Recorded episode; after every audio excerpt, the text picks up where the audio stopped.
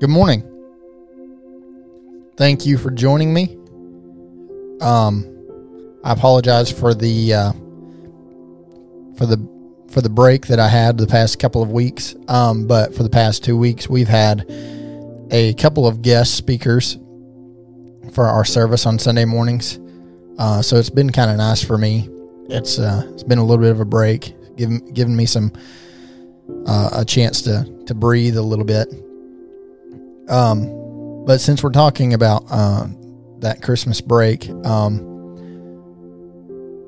I, w- I want to show you something, because for Christmas this year, my wife bought me probably my favorite, probably my favorite hoodie of all time, and I want to show you what it what it looks like right here. There it is.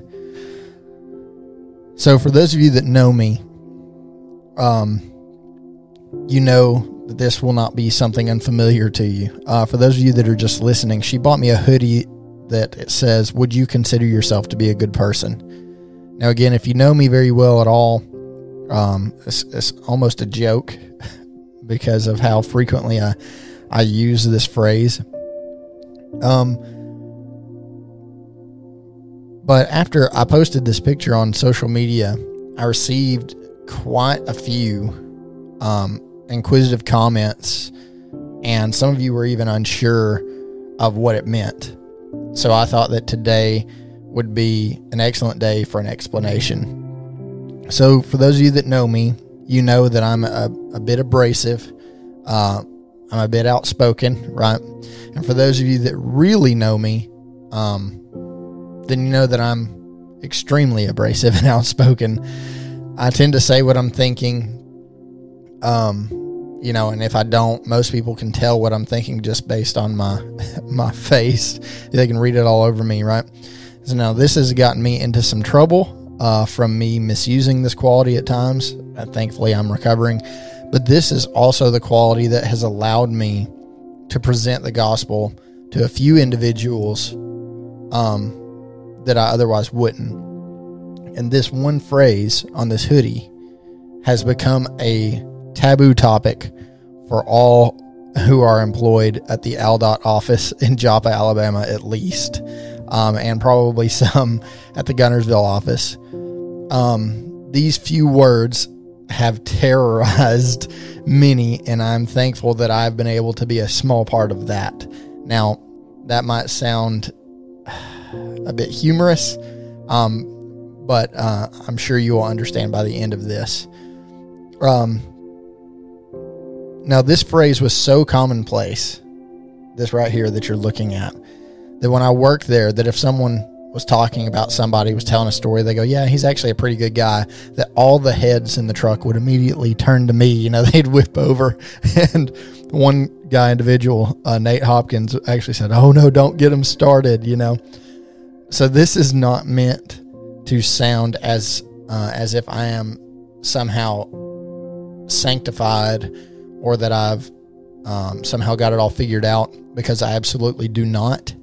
I fail every single day. I miss opportunities daily to present the gospel, um, especially to those that I know are lost, and I am nowhere near being wise in any way. In fact, any wisdom that you hear from me is regurgitated wisdom from someone else, from my peers, not my peers, but my... Um, counselors, right?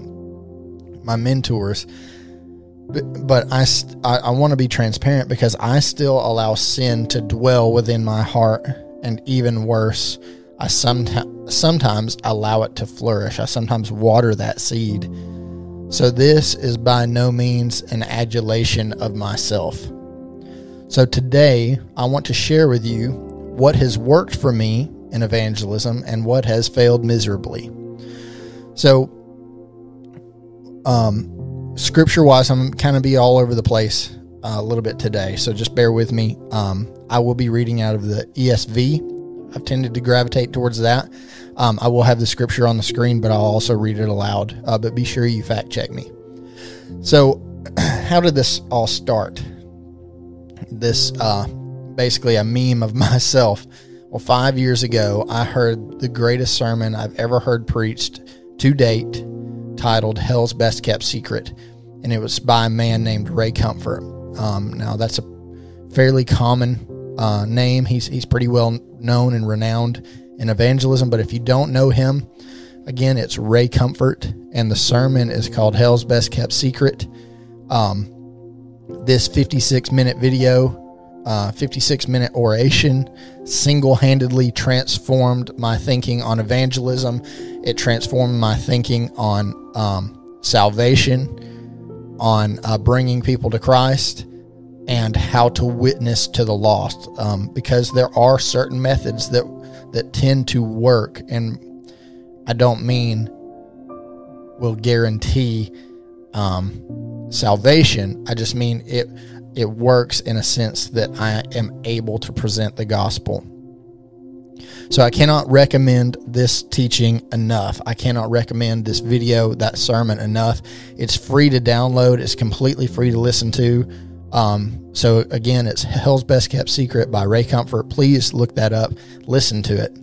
Um, now, while I won't be completely reiterating this sermon today, there are some points from it that I'm going to completely plagiarize um, because of how crucial they are. Now, I when I first heard this sermon, I listened to this sermon while I was at work.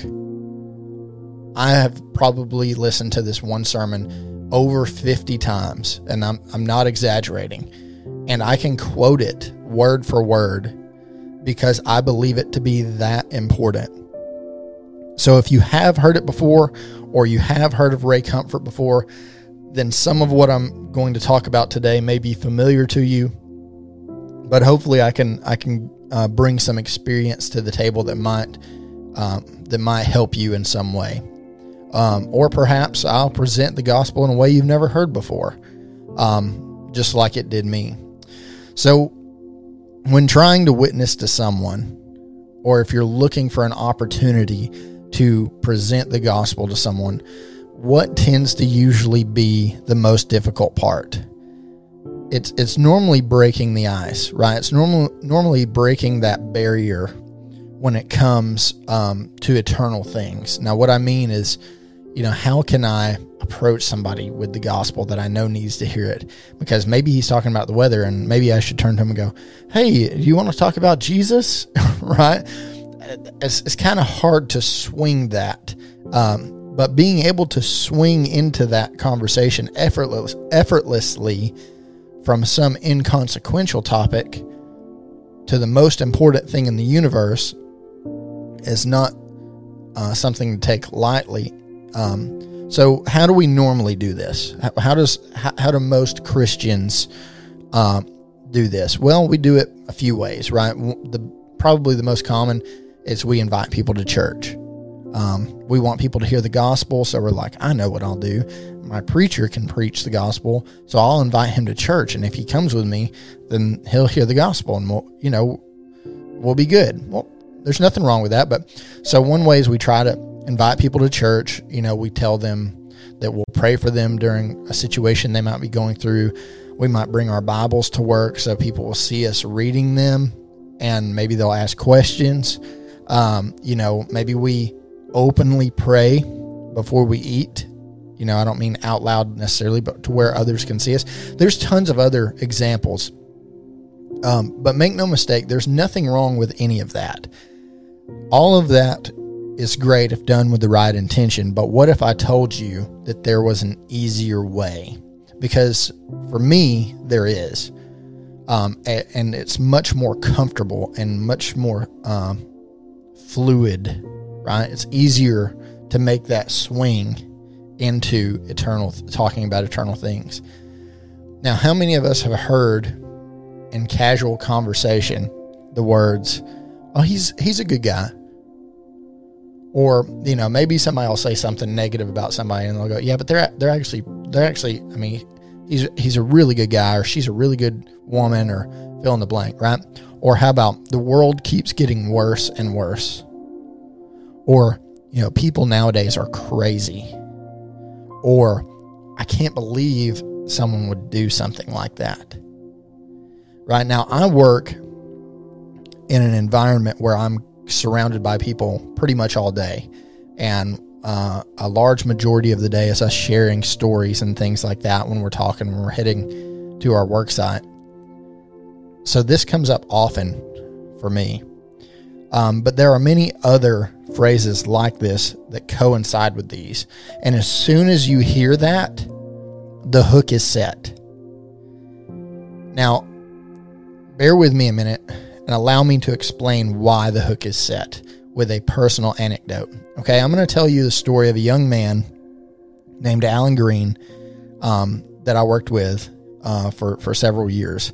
So while I was working for the Department of Transportation, I was doing regular maintenance work.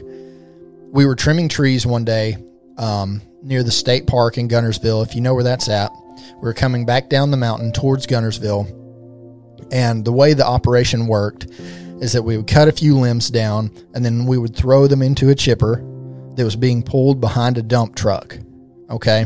And then after we would cut a few limbs down, we would move, we would just kind of ease down, uh, maybe a few feet, twenty feet maybe, and we would just continue that until we made it all the way down the mountain, basically. So the reason I'm saying that is because since we weren't going very far, my friend Alan was driving the truck, and um, I'm throwing limbs into the chipper, right? Um, so when he would pull forward, I would just hop up on the side of the truck.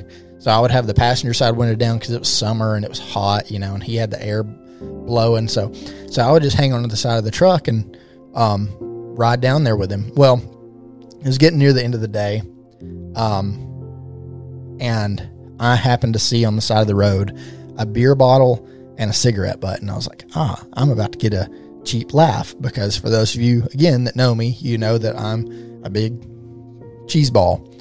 Uh, so I was like, watch this. So with my gloves on, minded, I reach down and I pick up the cigarette butt, I pick up the beer bottle, and as we're about to pull forward, I go to jump up on the side of the truck, but I threw my arms inside the open window this time. So I'm sitting there with a cigarette butt in one hand and a beer bottle in the other. Now, the reason that this got a cheap laugh is because it's so uncharacteristic of me to do either one. So Alan um, busted out laughing, you know, and um, so we just kind of look, looked at each other, giggled, whatever. We, that was the end, or I thought that was the end of it. So about an hour later, we hadn't talked at all between this time, but about an hour later, we were driving the dump truck back to the office, and out of the blue, he looks at me and he says, "Let me ask you something." Now, I want to pause there for just a second, because for those of us that have had experience witnessing, you know what's coming next. That phrase normally, normally um, is is a, uh, a leading phrase, right? It's leading into um, a question about the scriptures. So when somebody looks at you and they're serious and they say, "Let me ask you something," especially if they're not saved, or if they're not, they don't go to church, or they don't claim to be a Christian. That's normally where it goes. So this is one of those trigger phrases. So he says, "Let me ask you something." I said, "Okay, shoot." He said, "Do you think that drinking alcohol makes you a bad person?" Now, I overanalyze pretty much everything. So when he asked me this, the first thing I wondered is, why is he asking me? So I had come to the conclusion that most of the time, uh, or I have come to the conclusion that most of the time, someone will not approach you with these things unless you have demonstrated that you actually believe what you confess. So he says, "Do you think that drinking alcohol makes you a bad person?" I sat there for a second. I said, "No. As a matter of fact, I know that it doesn't." And he said, "How can you know that it doesn't?" I said, "Well, because Jesus Christ drank wine. But then over uh, later in the scriptures, it says, yet he, yet he sinned not," right? So Jesus drank alcohol, and he it was not considered a sin. Now, I explained to him that there's a difference between drinking alcohol and, and being drunk with wine. But pretty much that That could have been the end of it, right? Had I not been intentionally looking for opportunities and listening to that message over and over and over and having that at the forefront of my mind, I would have missed this one. because he simply said, oh, okay. Now, that could have been the end of that conversation. But because I had been studying Hell's Best Kept Secret, I then asked him, I turned and I said, do you think it makes you a bad person? And he said, no, I don't. So I then asked him, then what does make someone a bad person? What would you consider uh, a bad person to look like? And he sat there and he thought about it for a minute. Um, now, this next part of the story, I'm not making up. I'm not exaggerating. I'm not embellishing for, for uh, the sake of making a point. I want to emphasize that. This is what he actually said. He said, well, I think that if you're a liar, or if the, you steal stuff from people, or if the, you cheat on your wife, or if you murder somebody, you're probably a pretty bad person. So we both kind of laughed, and I said, I completely agree. So I kind of sat there for just a few seconds of silence. So then I said, so let me ask you this question. Would you consider yourself to be a good person? There it is, right? There's the question that slays the heart of man. And he said, yeah, I would. Now, just to let you know ahead of time, almost no one is ever going to admit that they are a bad person. And if they do, it's either because they're kidding, they have done the most heinous things in the world, or because they rightly understand who they are. But it's rarely the last one. Um, and the scriptures even tell us here uh, that there's proof of this. Proverbs twenty-one and two says, every way of a man is right in his own eyes, but the Lord weighs the heart. Right? So I said, would you consider yourself to be a good person? He said, yeah, I would. So then I said, well, can I ask you a few questions to see if that's true? And he said, sure. And I said, have you ever told a lie? He kind of looked at me and grinned, and he said, yeah. And I said, well, what do you call someone who tells lies? A liar. I said, okay, so what are you? And he said, well, I'm not a liar. Right? And I said, well, how many lies does it take for you to become a liar? Is it that you tell ten lies, and after you tell those ten lies, it magically writes it across your forehead to let everybody know that now you're a liar? No. But you could use the same argument for murder, right? How many murders does it take to become a murderer? Isn't it true that if you just, if you murder one person, you're a murderer? So isn't it also true that if you tell one lie, then you're a liar? He sat there for a second and he said, yeah, I, I never thought about it like that. Um, yeah, I guess, I guess it does mean that. I said, okay, so what are you? And he said, I guess I'm a liar, you know? And I said, uh, okay, question two, have you ever stolen something? Now, this is for all of you watching or listening at home. If they say no, you can simply reply with, well, how can I believe you? Because you just told me you're a liar. Right? Um, but he didn't. He was he was honest. And uh, he said, uh, I said, have you ever stolen something? And he said, yeah. I said, well, what do you call someone who steals? And he says, a thief. I said, okay, so what are you? And he said, a thief. And I said, no, you're not. You're a lying thief. Now, we both laughed at this.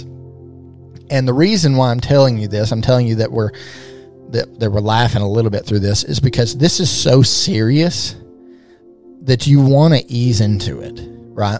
Um, I, w- what I mean by that is this is what I have found to be the most comfortable. Because if you're just overly serious all the time, unless that's just your personality, um, it, you might you might catch them off guard. But as you're going through these things, it's it's important to try to keep things a little bit light at times. Um, you know, the times when you can, but there are, but obviously it's going to get very serious here in a minute. Um, but so I said, no, you're not. You're a, you're a lying thief. So we laughed. Um, and then I said, okay, okay, I got I got two more for you. He said, okay. He said, I don't like this, where this is going, O'Brien. I said, okay, well, have you ever committed adultery? And he said, no, I love my wife. And I said, okay, well, did you know that Jesus Christ says that whoever should look at a woman with lust has committed adultery with her in his heart already. So if you've looked at a woman with lust, then you're just as guilty in God's eyes. I said, did you know that? And he said, no, I didn't. I said, okay, well, have you ever looked at a woman with lust? And he said, yes, I have. I said, okay, I've got one more question. I appreciate you being so patient and so honest with me. Have you ever committed murder? And he goes, okay, that one I know I'm good on. I have never done that. I've never killed anybody. And I said, well, did you know that Jesus Christ also said that everyone who hates his brother is a murderer, and you know that no murderer has eternal life abiding in him? Now, it's important for me to tell you, just like I told him, that hatred does not simply mean that you wish someone was, was dead. Now, if you wish someone was dead, clearly you hate them. But the definition for hatred, the actual definition, means to consider of no value. So if you ever thought that someone was useless, or if you've ever said, I don't have any use for that person, it's the same thing. You consider them of no value, right? When Jesus tells us that our love for him, or excuse me, our love for our parents and our families must look like hatred in comparison to the love we have for him, it doesn't mean that it looks like we should wish our spouses and children should to be dead, right? What it means is that our love for him in comparison to the love we have for our families, the love we have for our families should look like we consider it of no value in comparison. That's how much we should love him. So I looked at Alan and I said, so have you ever hated anyone? And he said, yes. I said, now, Alan, I'm not judging you, but you've just told me that you're a lying, thieving, adulterous murderer. And these are the very standards that you set at the beginning of our conversation. And do you realize that those things that you're talking about are all commandments out of the Ten Commandments? And he said, no, I guess I didn't, I didn't realize that. And I said, so you have just admitted to me, I've only asked questions, but you've just confessed that you've broken four of the Ten Commandments. So I've got six other cannons pointed straight at you. So if God were to judge you on Judgment Day, based on the Ten Commandments, would you be innocent or guilty? And he said, guilty. And I said, heaven or hell? And he said, heaven. There it is. Now, um, this was the first time that I got to kind of use this uh, method. And that one just threw me. And I'm like, how do you get, how do you get that? And he's like, well, because, you know, I, I've been saved. And I said, how do you know that you've been saved? Well, because, you know, I went to church this one time and I said this prayer and I got, went to the altar and cried. So, and, um, and now I just try to be a good person. That's what he said after I just, he had just told me that he wasn't. So after all that, how in the world could someone say that they would get to go to heaven? I want to show you something. Um, if you're looking, if you're watching on YouTube and you're looking at the screen, there's an actress named Lena Waithe. I think I'm pronouncing that correctly. Um, she is a self-proclaimed lesbian and Christian. Okay, so she's right here on the screen. Uh, so how does she reconcile the two? Well, if you look over in her uh, bio, Um, it actually goes through and it tells you a little bit about her here if you're if you're if you're looking. Um, but for those of you listening, down here in the bottom it says Waithe has described her family as, quote, lazy Christians, unquote, and said in two thousand eighteen, I'm a huge believer in God and Jesus Christ and that God made me and all those things, and I just try to be a good person. I think that's the base of my religion, is to be good, is to be honest. Okay, that's the base of her religion. That's the base of her belief, is to be good, is to be a good person. people believe that they are inherently good. And those that believe that show that they do not have a right understanding of the gospel. So for someone to say that and to say they're a Christian is obviously contradictory, right? You cannot be a um, a gay Christian just like you cannot be a murdering Christian, right? You are either a murderer or a Christian. Uh, you cannot be a murdering Christian just like you can't be a lying Christian or fill in the blank, okay? We are supposed to submit all things to the authority of Christ. So for those people that say those things, that they are somehow both, they don't have a right understanding of the gospel. And many of those people even claim to be Christians, and some of them may be people that you know. They believe that being a Christian is about being good. Now, I was going to include this video clip of The View, but for time's sake, um, I'm, I'm just going to tell you about it. Uh, Raven Simone, for those of you that know, she, she was on The View one day with... Um, Candace Cameron, um, and they were basically condemning these people for not um, for, for some billboard that went up about Christmas.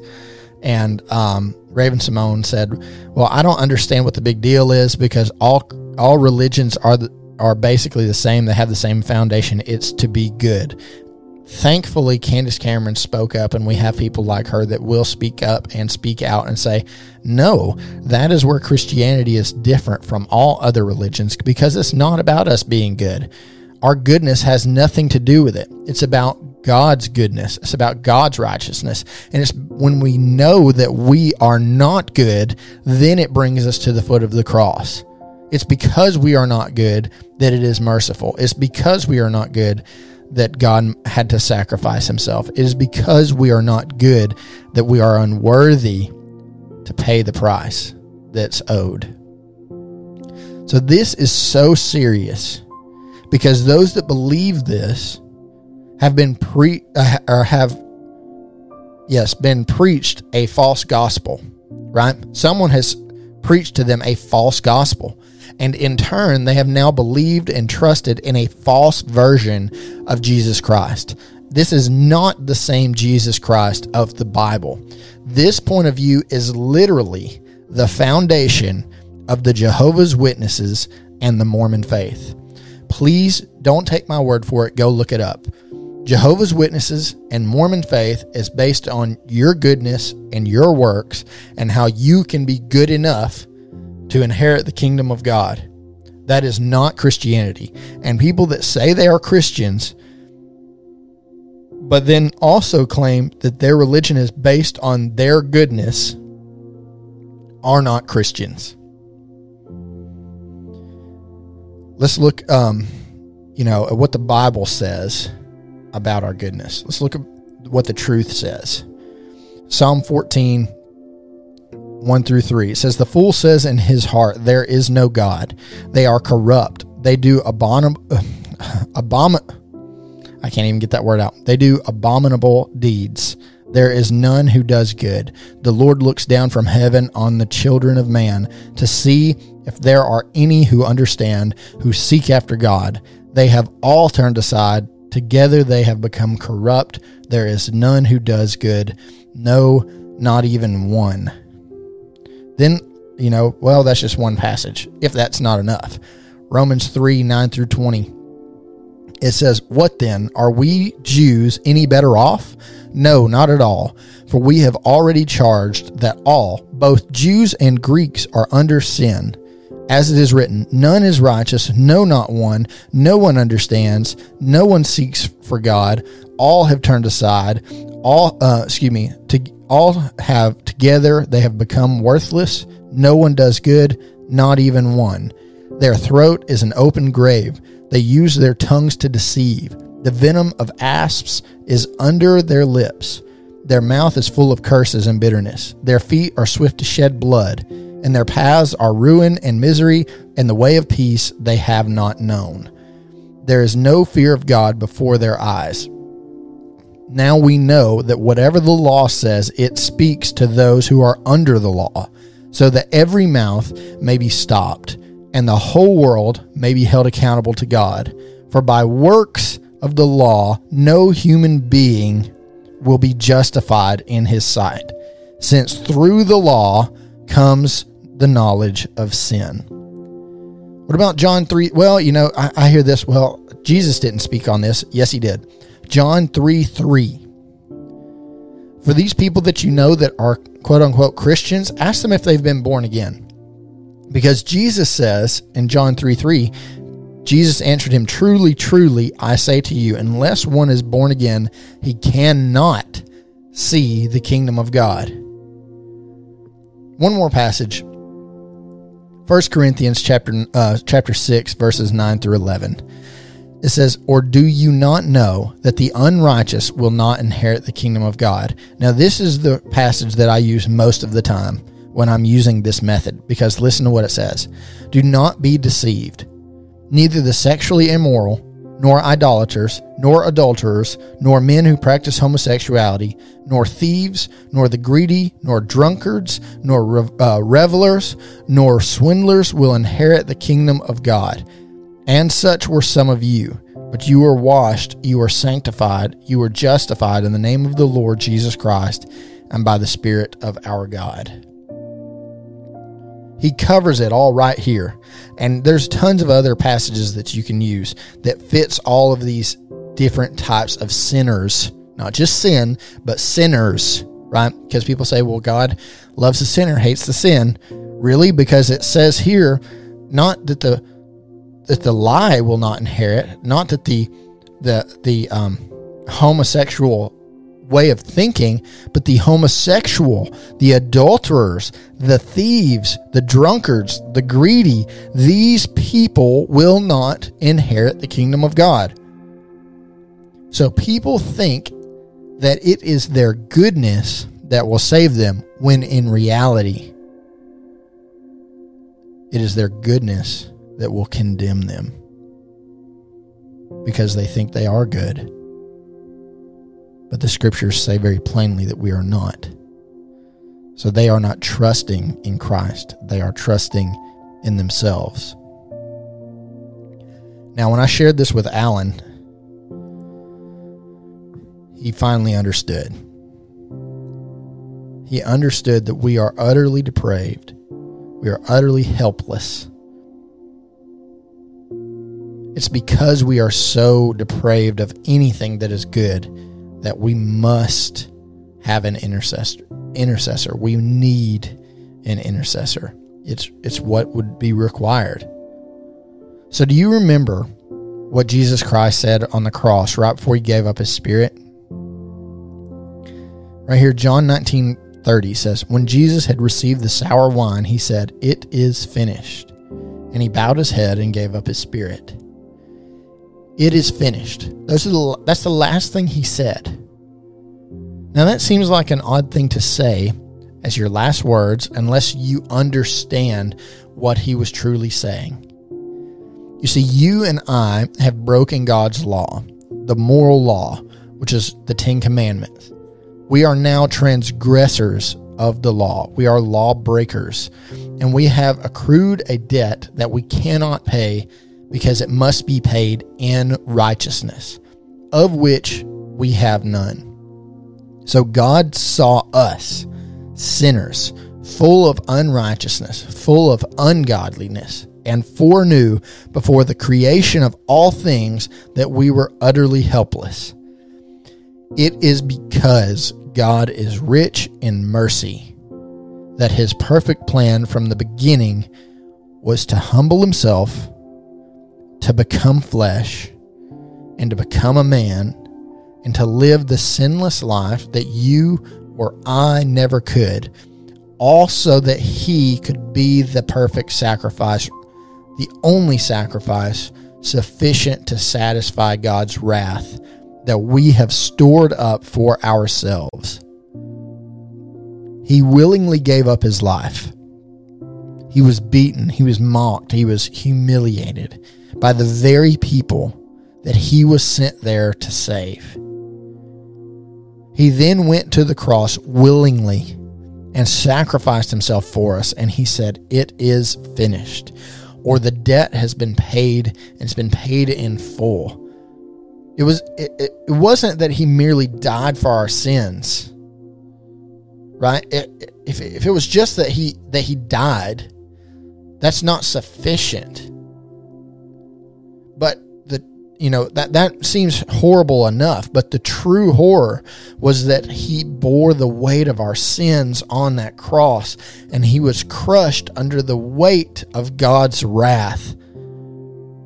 The the wrath that we stored up for ourselves, he allowed to be poured on himself. And it says he drank that cup down to the dregs. There was not a drop left.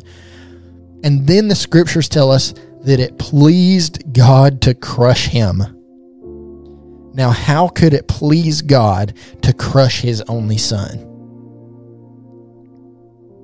Because it was only through this that we might be reconciled back to him. Not because we deserve it, not because we've earned it through our good works, but because he loves us that much. He loves us so much. Right? We, we hear God is love, and he is. He's so full of love, and we hear God is just, and he is. And he's so full of justice. He's so full of love and justice that we see both of those things unified on the cross. We see God's love and God's justice unified on the cross. It is because Jesus paid our fine. So when we broke God's law, we now accrued that debt, and we can't pay it. But Jesus can legally now pay the fine for us. And he can now legally, through righteousness, justly dismiss our case. He can say, your fine has been paid. Praise God. You know, once someone truly understands this, they must respond to the truth of the gospel, to either accept it as truth or to reject it. Now, as I have matured in my faith, I have begun to realize that salvation is less of a decision and more of an understanding. Now, don't misunderstand me. I'm not saying that you don't submit to him. I'm not saying that you that you finally submit your life to him. That's not what I'm saying.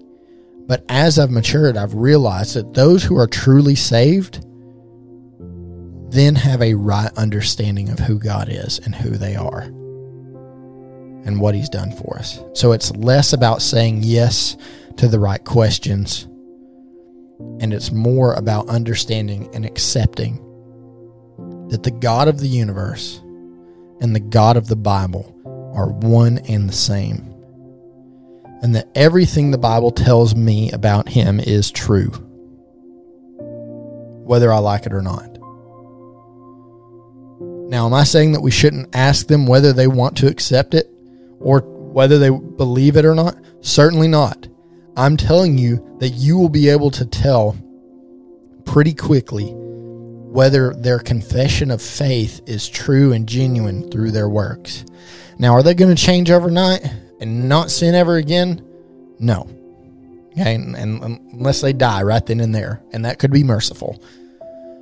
But no, that's not what I'm saying, because as they walk through this earth, they will pick up the dirt of the earth, which is sin, and they will have to be repent and slowly be sanctified just like we are. But Or however, there are some things that must change immediately. There are some things they must cease immediately, right? They're living with their girlfriend, and I say, you want to accept this? Yes. So you now believe that Jesus Christ is the Lord of the universe, and you want to obey this and submit to him. Yes. When you're moving out of your girlfriend's apartment. Oh, I can't do that. See what I'm saying? Now, that's just one example, but that's, that's one I've had to deal with. But there are some things that should change immediately. There are some things they can change immediately, but there are some habitual things that are going to take some time. It's going to take some counsel. It's going to take some mentoring, right? It's going to take some brotherly love and some brotherly rebuke to purge those things. Now, after telling all of this to Alan, he wanted me to pray with him.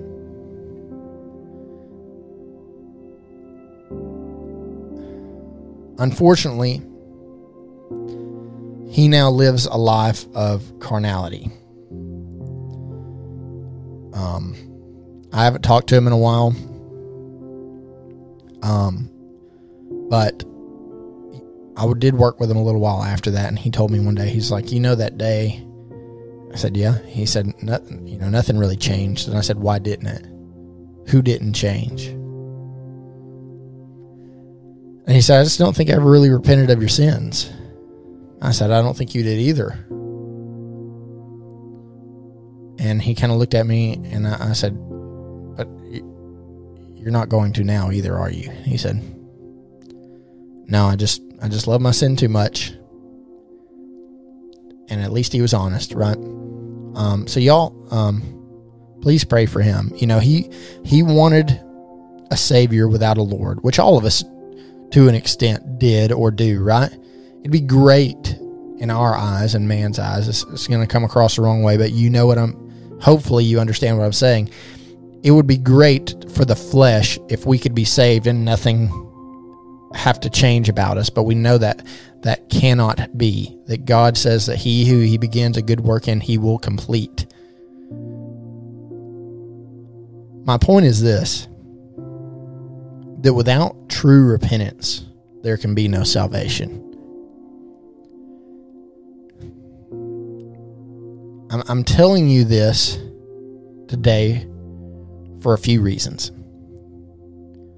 Firstly, because maybe no one ever has. Maybe you've never heard Jesus Christ represented this way. And if not, I beckon you to open your Bibles. Read it. Don't listen to me. Don't just listen to anybody else. Um, you know, don't listen to what we say about who Jesus is. But if you believe God cannot lie, then go to his word and let him tell you who he is. Now, secondly, the reason I'm telling you this today is to equip you and to encourage you. Witnessing is hard. Uh, it's uncomfortable. Um, I know it's unpleasant. I know it's unpleasant and uncomfortable to talk about these things. Um, it's really awkward if you still have to work with a guy and you're in the truck with him by yourself for the next four hours. Um, that's really awkward. Um, so I know it's unpleasant, but it is also unpleasant for a patient to sit with a doctor to talk about a terminal illness. But if there's a cure, then there is joy. So if you truly love someone, then you will tell them the truth no matter the cost. Now, there is an easy way to do it, right? Right there is an easy way to do it. Just ask them a few questions. You don't have to know the Quran or what Mormons believe or the Scientologists. Now, I will say it certainly helps, okay? It, it helps to know. You, uh, it, It never helps to be dumber, right? I heard somebody say that on a podcast, and I love it. Um, so it, it is good to know those things, but it's not required in order to preach the gospel to someone and speak to their conscience, right? We know, we know that there is a creator because we see creation, right? And the creator has put his trademark on us, just like you w- you would see on any product. But that trademark he has on us is our conscience. So walk them through this good person test. Walk them through the Ten Commandments and ask them a few simple questions, and they will ultimately condemn themselves by finally telling the truth. Now, once the individual understands they are utterly lost, then and only then will they run to the Savior and cling to him forever. And lastly, I'm telling you this because I must. This is my calling. When the psalmist said, "My cup runs over," That's exactly what's happened to me. God has filled me, and this is the overflow. This that you see is the overflow. When I'm explaining this to people, and, and a few people I work with are like, you always have to bring this up. I'm like, I do. I do always have to. I do because I must. You know, somebody was joking about me and uh, Cameron Pittenger. You know, me and Cameron are good friends. We're brothers. And uh, we all, I mean, we'll joke around about whatever. Share office memes or whatever. But somehow our conversation always ends up back at the scriptures. It's because it has to. It's it's not just, you know, a hobby of ours. It's who we are.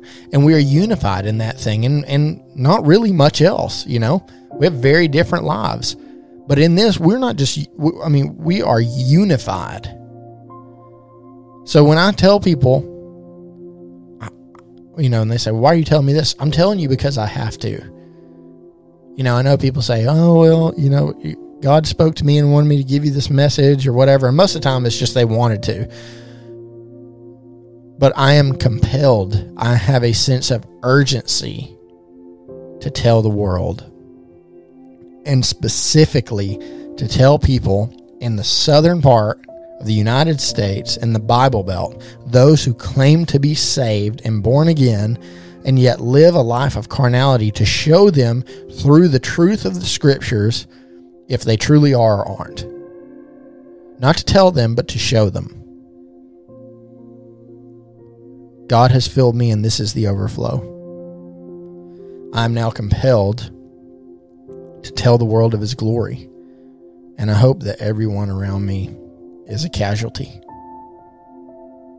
It's because I love you that I must tell you.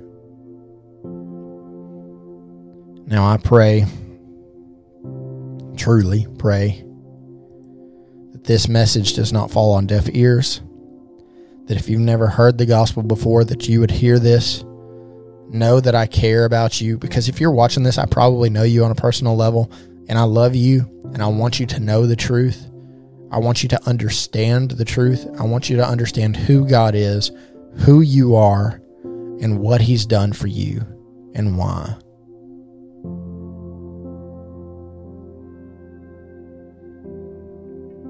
But I pray that if you do, if you have been saved, you have been born again, and you and you struggle with presenting this to others, that uh, this will be a big help. Um, feel free to call me, text me, email me, whatever, uh, any questions. I've got plenty of um, examples for when the, these uh, this method has worked and when it's not. I say worked, you know. Um, uh, what I mean is been able to present the gospel clearly. But I do want to explain one more thing to you before we go, and that is that this um, this is not a like a cookie cutter method, right? This is a simple method that you will have to make adjustments on the fly with the individual. Um, but it won't fall on deaf ears. Um, and there will be those that just absolutely reject it. Um, so the reason I want to tell you this is because in the time I've been able to present this, um, present the gospel in a clear and concise way uh, to lost people, I would say, uh, I've said this before, I have made tw- over twenty decisions either for or against Christ. Now what I mean is, right, is that people have either accepted him or rejected him. Now, those that said yes, and that, that, that ratio is about fifty-fifty. About fifty, fifty percent of people say, yes, I want to receive the gift of salvation. Um, uh, I submit to God's authority, and, and you know, we've cried and prayed. and um, But out of that half, so let's say ten out of twenty, the, those who have truly, truly, truly repented and are now living a lifestyle that that they are tr- clearly trying to glorify Christ in all of their ways and deeds and thoughts and words, it's probably two. Um, but that doesn't discourage me, right? It actually encourages me. It means I still got work to do. And it means there's two other people out there that know who God is, that understand who he is, and that now they're willing to go tell someone else about. Um, so don't be discouraged. Um, right, as Paul says, run the, uh, fight the good fight and run the good race. So with that, um, I appreciate you joining me this week. I know it's been a little bit of a longer uh, lesson, sermon, whatever you want to call it. Please check out those references. And um, I will see you guys here next week. Let's pray.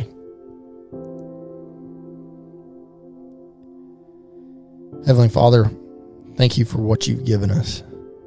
Thank you for your word and your truth. Thank you that it cut me like a like a sword. Thank you that it cut my heart, Father, and it revealed to me who I truly am. Just like the light reveals the dust. Father, the light doesn't make the dust. It only reveals what's actually there, and that's what your word has done for me. I've hidden and uh, hidden the truth and lied to myself time and time again about who I truly am and my goodness. But your word, your truth, is light, and that light has revealed that I am in desperate need of you. Father, forgive me for my unfaithfulness. Help me to be bold. Help me to be courageous in front of this terrifying world. Help me to get uncomfortable and to be to get comfortable being uncomfortable for your name's sake. I love you, and I thank you, and I praise you. In the name of Jesus Christ, I pray. Amen.